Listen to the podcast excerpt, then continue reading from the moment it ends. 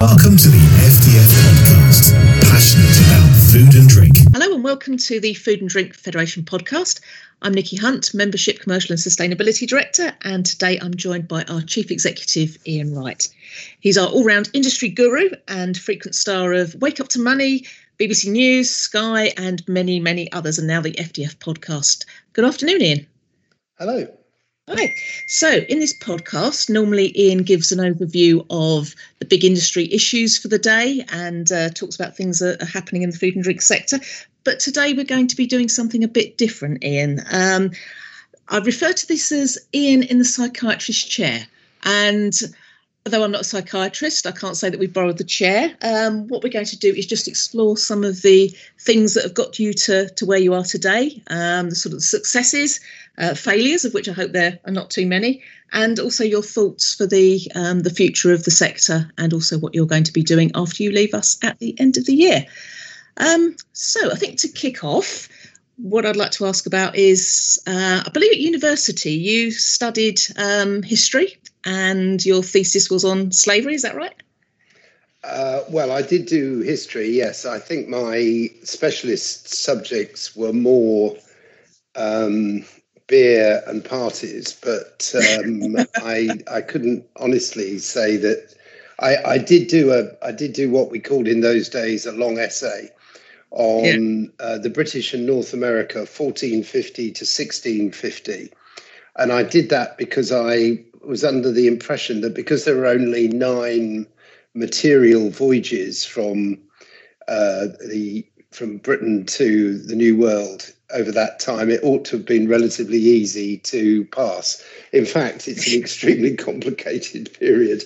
But the, the reason it talks about slavery is that um, in in those days, in 1450, from 1450 onwards, and particularly after the colonies began to be established on the um, east coast of the United States, there were there was actually no distinction uh, in, in terms of race uh, when people were transported to the New World. In fact, what happened was that.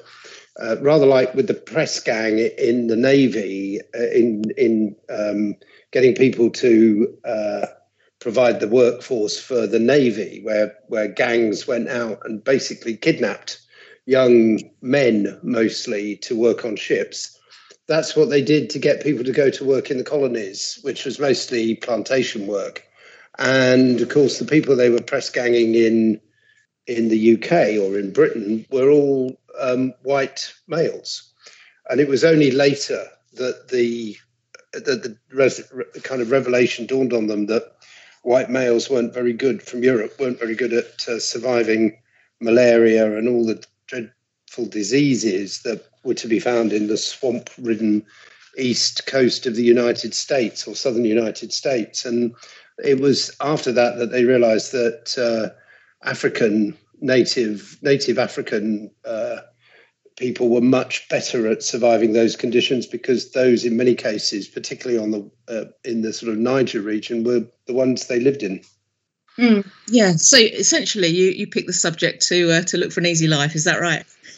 I, I no, I picked it in order to be stimulated and to make a contribution to the learning of the time. So broadly, yes, you're right. Yeah. So you sound like you were actually destined for a career in academia, research, that sort of thing. So, what was your thinking in getting into the, the food and drink sector? How how you ended up with us? Well, there was there was absolutely no way I was going to be an academic. um, except except the kind of academic that um, appeared in that uh, television series and book, The History Man, Malcolm Bradbury's The History Man. I, I, wasn't I wasn't actually cut out for that kind of study. I mean, I didn't find it particularly stimulating, and I I wasn't I wasn't that interested in in some of the ways in which history was taught at university. I was much more interested in in kind of contemporary politics and got very heavily involved in politics. Um, first of all, uh, well, it, very, very early on with the Liberal Party in the 1970s. Then, uh, so I was very, I was actually active in the 1974 elections. uh, which seems like an awfully long time ago.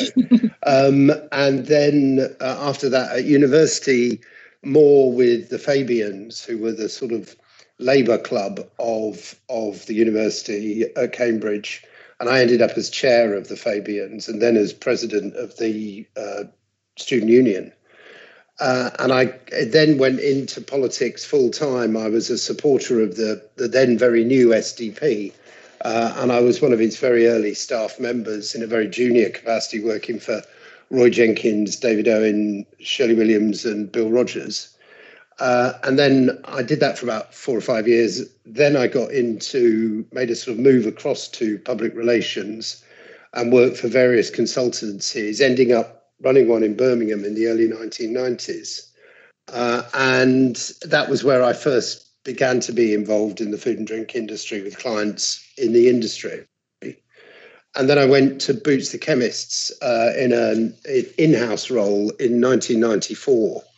And you know, in those days, Boots was a food and drink retailer, amongst other things. Obviously, a major pharmacy retailer was its primary function, but it was also a a food and drink retailer. And when I was there, Boots the Chemists was the largest seller of sandwiches in the world. And um, it, it, as we used to say in a rather pompous way, we owned the lunchtime occasion, uh, a franchise which unaccountably they've given away over the last 20 years. But, but that's how I first got into food and drink. Fascinating. I to be honest, some of those things I never actually knew about you, even though I've worked with you for a few years. Um, so along the way, you must probably have picked up an awful lot of advice. What would you say would be the the best piece of careers advice you've ever had? Oh, I think you've got to do something that you want to do and that you believe in. Uh, and I think you've you you absolutely shouldn't assume that the first thing you do is going to be the right thing to do. Um, I'd also say that at different times in your life, you you you want to do different things. And I, I've changed jobs quite frequently, and and in sharp contrast to my dad. Um, my dad um, was a builder and uh, a bricklayer actually, and uh, who became a, a, building site manager and did the same job for the same company for over 40 years. And indeed, he was so um, uh, set in the job and so important to the company that when it went into administration or receivership in those days, the receiver kept him on uh, to close the business down. And he literally and rather sadly put the lights out on his only real adult employer. Uh, and I've always thought that, that that is a story of enormous dedication and loyalty. And a man, he was a man of enormous attention to detail and, and absolutely loved what he did. But it did rather demonstrate that uh, staying with one company for the whole of your career may not be the best thing to do. So I've rather done the different thing and, and moved around a fair bit. Although normally, normally I've stayed somewhere between. I've stayed 14 years in my last job, and by the time I leave this one, I should have been here for seven years. So I think that's that's not an unreasonable term to uh, uh, to to do. No, no. So what's you obviously mentioned that you, have been here longer than you expected to be, um, and obviously there's been some fairly main major change projects at FDF over the last few years. What drives you on on a daily basis? Well, I, I, I think to be honest, I genuinely started uh, this job with not any very clear view of what I wanted to achieve in terms of specifics. But I remember when I was being interviewed, I uh, I talked to a friend in the village I live in in the East Midlands, um, who a guy called Nigel Parrott, who will be quite well known to some of the some listeners. He was the uh, marketing director, I think, or marketing manager who helped start the Covent Garden Soup Company many years ago, and he now gives very successfully gives advice and takes investment stakes in uh, food startups. He's a very inspiring figure, actually, and a very towering figure, a very, very tall man and with a great presence. And Nigel, I asked Nigel what he thought of the Food and Drink Federation of FDF. And he said, Oh, he said, it could be so good. And I rather thought that that was quite a good ambition to make it that good. And so, in a sense, that that's really been the the kind of main ambition I've had. I, I, I got the very clear picture that it had untapped potential.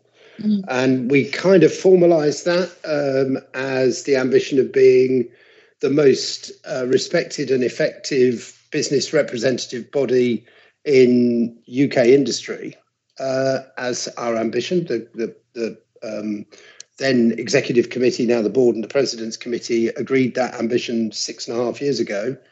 Um, and I think we've we're on our way to achieving that, and that's what really drives me. How do I make this organisation the best thing it can be for our member companies? Yeah, and I think on a number of occasions you said that when you walked into FDF, you nearly walked straight back out the door again. Um, has there ever been a case where you've actually looked at something and thought, I just can't do this? Um, well, I mean, I think there are obviously things that are simply impossible to do. Uh, but I don't think I've ever thought that there's anything that FDF might reasonably ex- be expected to do that we that we couldn't do. And I, I'm I'm one of those people who who I genuinely believe that John Lennon was right when he said that the world belongs to optimists, that pessimists are just spectators. And I, I truly do think that if you're in business, you're bound to be an optimist, or at least if you're you run a successful business, you have to be an optimist. But you have to be like Harold Wilson, the former Labour Prime Minister, rather brilliantly said. He said, "I'm an optimist, but I'm an optimist who wears a raincoat."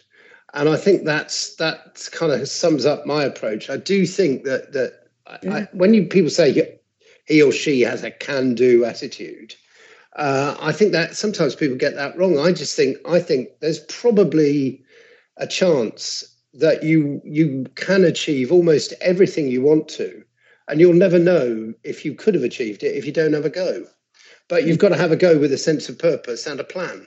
That seems to me to be the key thing. You can't just run at things pell mell. But if you've got a plan, I think you have a pretty good chance of succeeding. Yeah. Yeah. I must be, I've never noticed the raincoat. I'll have to keep an eye out for that when I'm next in the office. Um, sort of personally speaking, have, have you ever felt there's um, in your career the sort of the one that got away, the sort of the role that you ever really wanted that you don't think you've you fulfilled? Um, not really. I think. I mean, I've been very lucky a couple of times. I've had sort of narrow escapes. I'm very, very nearly in the mid noughties. In fact, actually, um, I could tell you the day. I, I nearly went to work for um, Royal Bank of Scotland, RBS, and for the, um, Fred the Shred. And I I went up there for an interview, and I um, so Fred Goodwin, who of course uh, some I think this was about about a year after this happened. I he um, the the bank crashed, but I went in 2007. I actually went up on the 6th of July, um, or was it maybe the 5th of July, 20, 2007? And I know that the date's right because uh, we had to meet in their new headquarters close to Edinburgh Airport rather than at their rather splendid headquarters in the centre of Edinburgh, because it was that that building was besieged by climate change protesters who went on to surround Gleneagles when the G7 was there. And I know that this was the day before, I think, or the day after, we uh, we got word that London had won the 2012 Olympics. But it was also the day before, so it was the 6th of the 7th. It was the day before the London bombings. And uh, I, I have a very sort of clear memory of meeting Sir Fred and having a long conversation with him and just knowing that this was the wrong move for me that I I he and I would just not work together and that would have been a massive step up for me at that stage uh, but I just remember thinking this is the wrong move and I've never had any regrets about not doing it but but it it's the one that I'm very glad I didn't do if I put mm. it that way Yes, yeah. And and for you, what does success look like, either sort of personally or professionally? Sort of how, how do you know you got to the point where you're saying sort of that that's it, I've done what I came to achieve, um, time to move on? Well, I don't think you ever. I, I certainly no far at no point in my career have I ever got to the point where I thought that's it, job done. Uh, I didn't do that at Diageo, which was my previous role, which I absolutely loved, and I haven't done it here. I, I think. I think the reason I'm. I think it's time to go is that. First of all, we've we've got to what might be an inflection point in many of the things we're doing. So we're we're obviously very heavily engaged in work for our members uh, on the implications of the EU exit and on the uh, the way in which uh, the, the recovery out of COVID is working. And both of those are coming to a point where they're not over by any manner of means, but they are moving to a to a situation where they are part of the everyday fabric of doing business rather than crisis management. And I think that is a good point for someone else to take on the leadership of the FDF team.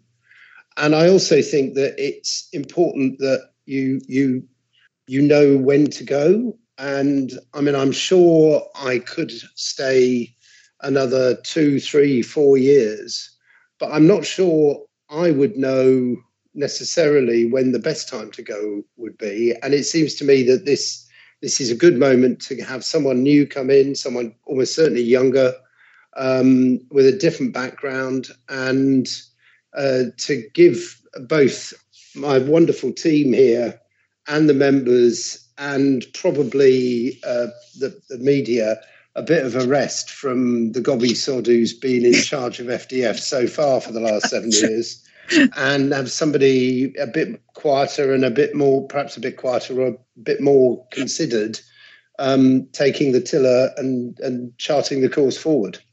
I think the program planners are going to be scratching around for things to put on their schedule. Actually, when you, when you move on, um, few uh, few personal questions, um, and actually in a similar sort of vein. Um, if, if you're prepared to admit to it, what would you say has been your biggest career blooper? Is there any time that you ever look back and thought, "Oh my goodness, why did I do that"? Well, I did. There was one job that I, uh, two jobs actually, in quick succession that I, I didn't, where I didn't do the right thing. Uh, one in the mid 1980s when PR, and I was a PR person in those days, when PR was at, was really expanding incredibly fast. People's ability to advance their careers was almost always in significant significantly ahead of their talent. And I, I got a job working for a business called Chillmark. And I was working for a, a, a very successful uh, woman who had started this business, but she was very eccentric. And she was also quite tough on her staff. And I, I became the sort of meat in the sandwich between the, uh, her and her staff. And that was a bit uncomfortable. But I knew the moment to come had, the moment to leave had come when, um, in a meeting with a very down to earth potential client, a Yorkshire lady. She uh, she said, um, my boss said to this Yorkshire lady, "We've met before," and the Yorkshire lady said, uh, "Oh no, love, I don't think we have. I, I don't think so." Yes, we have met before. Oh well, you meet so many people, don't you? Perhaps it were perhaps it were at one of those Women of the Year lunches. Oh no, said my boss. I don't mean in this life. And to have that happen in a pitch was um, a pretty fixing moment. And and there are only three things you can do there. You can turn to your boss and say, "I'm really sorry, you are insane." Um, you could you can um, you can look guilty, or you can do what I rather cowardly did and just carry on as though you hadn't heard it and hope that the other party thinks it was a mistake or thinks what they heard was a mistake. And um, but I decided that was the moment to go, and I went pretty quickly after that. oh dear! to be honest, I don't think anything that you could have uh, ever said in any of your speeches, Ian, could possibly compare with someone turning around and saying that. That's uh, that's quite bizarre. No. Um, one thing you're you're really good at, and I think we all an FDF. Only one thing. Uh, no, what one thing in particular you're really good at is public speaking, I think from sort of uh, um, of events team's point of view, I think you're a dream to work within the fact that you don't require lots of briefing, lots of prepping. You don't need to be told, you know, when to walk on, when to stand, that that sort of thing. Do, how do you prepare? Do, do you ever prepare? I mean, you sort of come out with anecdotes, with stories, with facts, figures. do is it natural or, or, do you have to spend some quiet time preparing that you know those of us that um, you know sort of working on things don't actually see you do well a few of those figures are actually accurate so you know getting those is quite important um, I, I i was going to i could be glib but actually the simple truth is that i'm i spend all my time thinking about this stuff and mm. so uh, i think it may not look like there's a lot of preparation going on, and there's probably not a lot of specific preparation going on. But but all of my whole business uh, existence is preparation for all of these activities. I think, and you try and take in as much information as you can. I'm not somebody who's particularly good at listening specifically to receive information. I'm much better at picking things up as I go along and letting it uh, kind of marinate in my head until it comes out in hopefully the right order. Um, and and I think I think it's I think it's important to to try and play to your strengths. So one of the things that I can't do, I've never been able to do, and I do extremely badly, is read speeches. Um, and, and so I'll do an enormous amount to not have to read something uh, because I find it deeply distracting to have to continuously look down and follow a script. And this this ended up being an almost almost a disaster when I went to speak some years ago to the NFU annual conference uh, at uh, the international uh, sorry at the the yeah the International Convention Centre in Birmingham and you know, big fig- big feather in our caps to get asked to speak at the NFU. No, no FDF person had been asked before. And my mate Terry Jones, the former FDF, distinguished FDF uh, employee, who's now the chief executive of the NFU, very kindly asked me to speak. So I was, I went along to speak, and I, I, I got a very good speech which had been written for me, and I, uh, I had read it a couple of times because I was nervous about doing it from the script, and it was felt important that I should do it from the script. And I checked out the way in which the stage would be organised, but for various reasons, I didn't get to rehearse on stage because the Secretary of State uh, was on before me, the, the then DEFRA Secretary. And so I, I was sat in the front row of the audience while she spoke, and then I was called up to the stage, and I hadn't actually gone to look at the podium and it was only as I got onto the stage, I realized that the podium wasn't actually a proper podium, it was a prop. And it was a prop so that the Secretary of State and the Meurig Raymond, the NFU president, could use it to hold on to while they were reading the auto cue.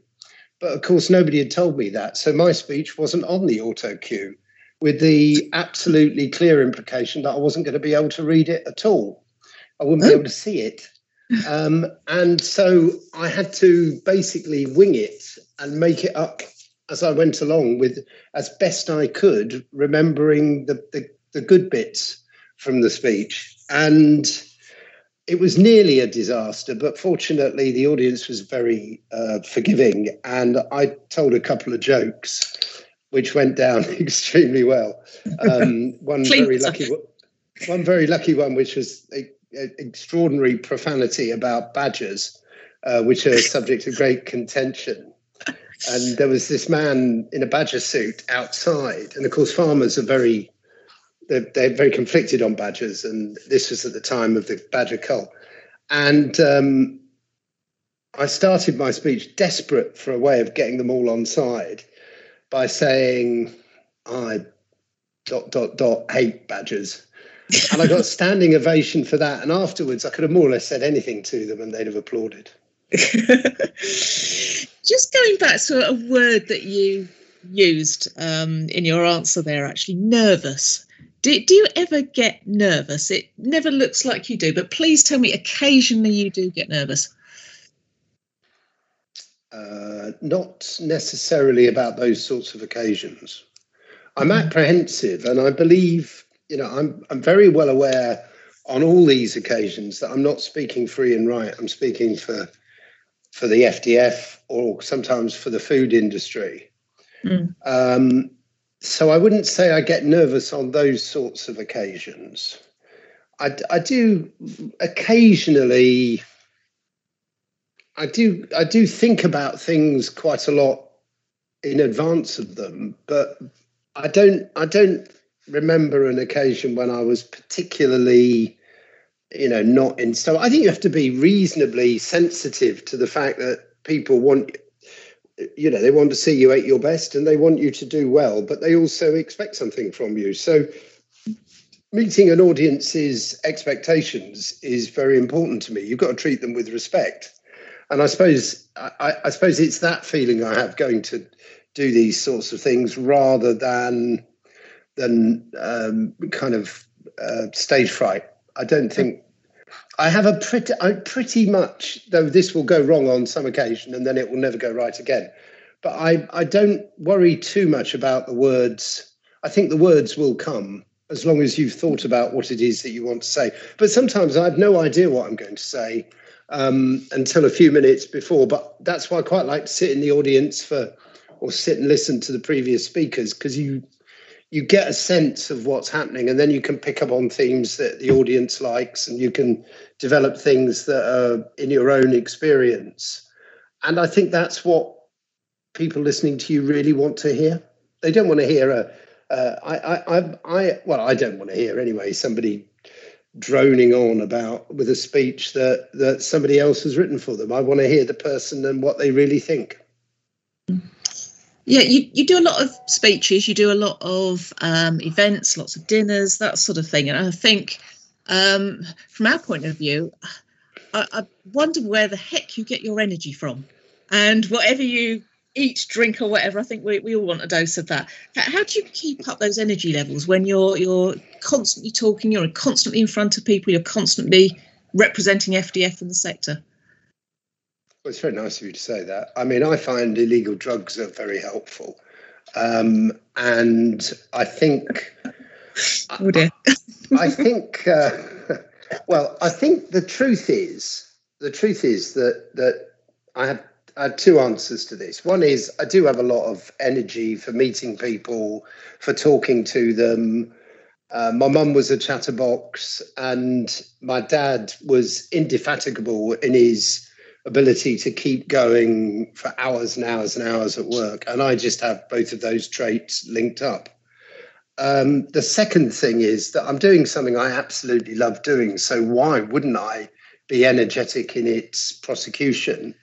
And the third thing is, and this sounds sanctimonious in the extreme, but um, about what 13 years ago, I had cancer, and there was a uh, not not badly, but I had it. And there was a there were a couple of days where because I mistakenly read something that I absolutely shouldn't have done, um, and because I'd misunderstood it because I'm absolutely useless at science, I thought I was going to die. And I mean, well, I was, you know, and I said to the doctor, um, "Am I going to die?" And he said, "Yes, but not of this." And uh, and I did. And this fantastic guy called Ben Kennedy uh, treated me and and sorted it all out. And actually, it was in the end an extremely bizarrely an extremely pleasant experience. Um, but it completely changed the way I thought about my life, in the sense that I just realised you haven't got time. We haven't got time to sort of faff about. So if you're going to do some, you might as well try and, in, in the sort of Saul Bellow phrase, seize the day. And uh, I've tried to do that ever since, and it, it it's become second nature now. Yeah, on on a sort of similar sort of vein, and sort of how you think about your life when you you've had that sort of event happen. Um, will you ever retire? I mean, obviously, no, no, no, I, I no. must admit, I don't think any of us can ever see you just pottering around the garden and, uh, you know, sort of wandering up the high street and, and that sort of thing. I um, do potter around the garden. I do, I do potter around the garden. I do, I do garden. I like gardening. I like being outside. I like, uh, I like the fact that you put something in a pot or you put something in the ground, you water it, you look after it, and six months, three, six months later, it grows or it you know there's a set of potatoes there or a, or a um, or carrots or whatever it is. I, I, do like that. I like all of that, but I, I most of all, I just like meeting people and being with people and the interplay of conversation and ideas and gossip and you know i like all of i like all of that. And i think in a way when when dr johnson said when someone's tired of london they're tired of life. I think what he meant was when they when they're tired of the conversational interplay and social discourse then they're tired of life. And that certainly would apply to me. I just i just love all of that. And i i i, I I like doing it with a purpose. I suppose is the is the real point, and and so I can't quite see the point of of stopping all of that. Mm, yeah, there'll be a niche for you somewhere. You can tell us about that in due course. I think that'll be a, a follow up podcast for that. Um, Ian, when was the last holiday you took? Proper holiday. Well, I'm not very good at holidays. Um, I think the last the last holiday I took. I mean, we we we have a. We're very lucky. We're very very lucky because um, Diageo is extremely generous over the years to me, uh, as indeed, of course, the FDF is from a much uh, in a much different set of circumstances because it's members' money. I say quickly, um, but so I've got a house in Suffolk uh, at the beach at Southwold and we go there a lot. Indeed, we were there over the most recent bank holiday. So, I mean, every day is a holiday when you're there, even if you're working, because you're only literally, I don't know, two minutes literally from both the beach and the best pub in the country, the Lord Nelson. Uh, and both of those are incredibly restful and wonderful places to recharge. So, I think the most the, the the last time we actually physically went away on holiday was on my 60th for my 60th birthday when we took the Orient Express from Venice to Paris. And funnily enough, in about a month's time, we're not repeating that trip, but we're taking a 10 day train trip around uh, the west coast of Scotland, uh, which will be fantastic. We, we would go to more far flung places, but because my wife has a quite a significant ear problem, she can't fly. Um, so foreign holidays that don't involve going somewhere on a train have been rather uh, out of the question for the last six or seven years. Yes, yeah. Final question. What would your friends say your best qualities? I know that's a difficult one to answer for yourself, but over the years, they wouldn't, some, surely they wouldn't, said something.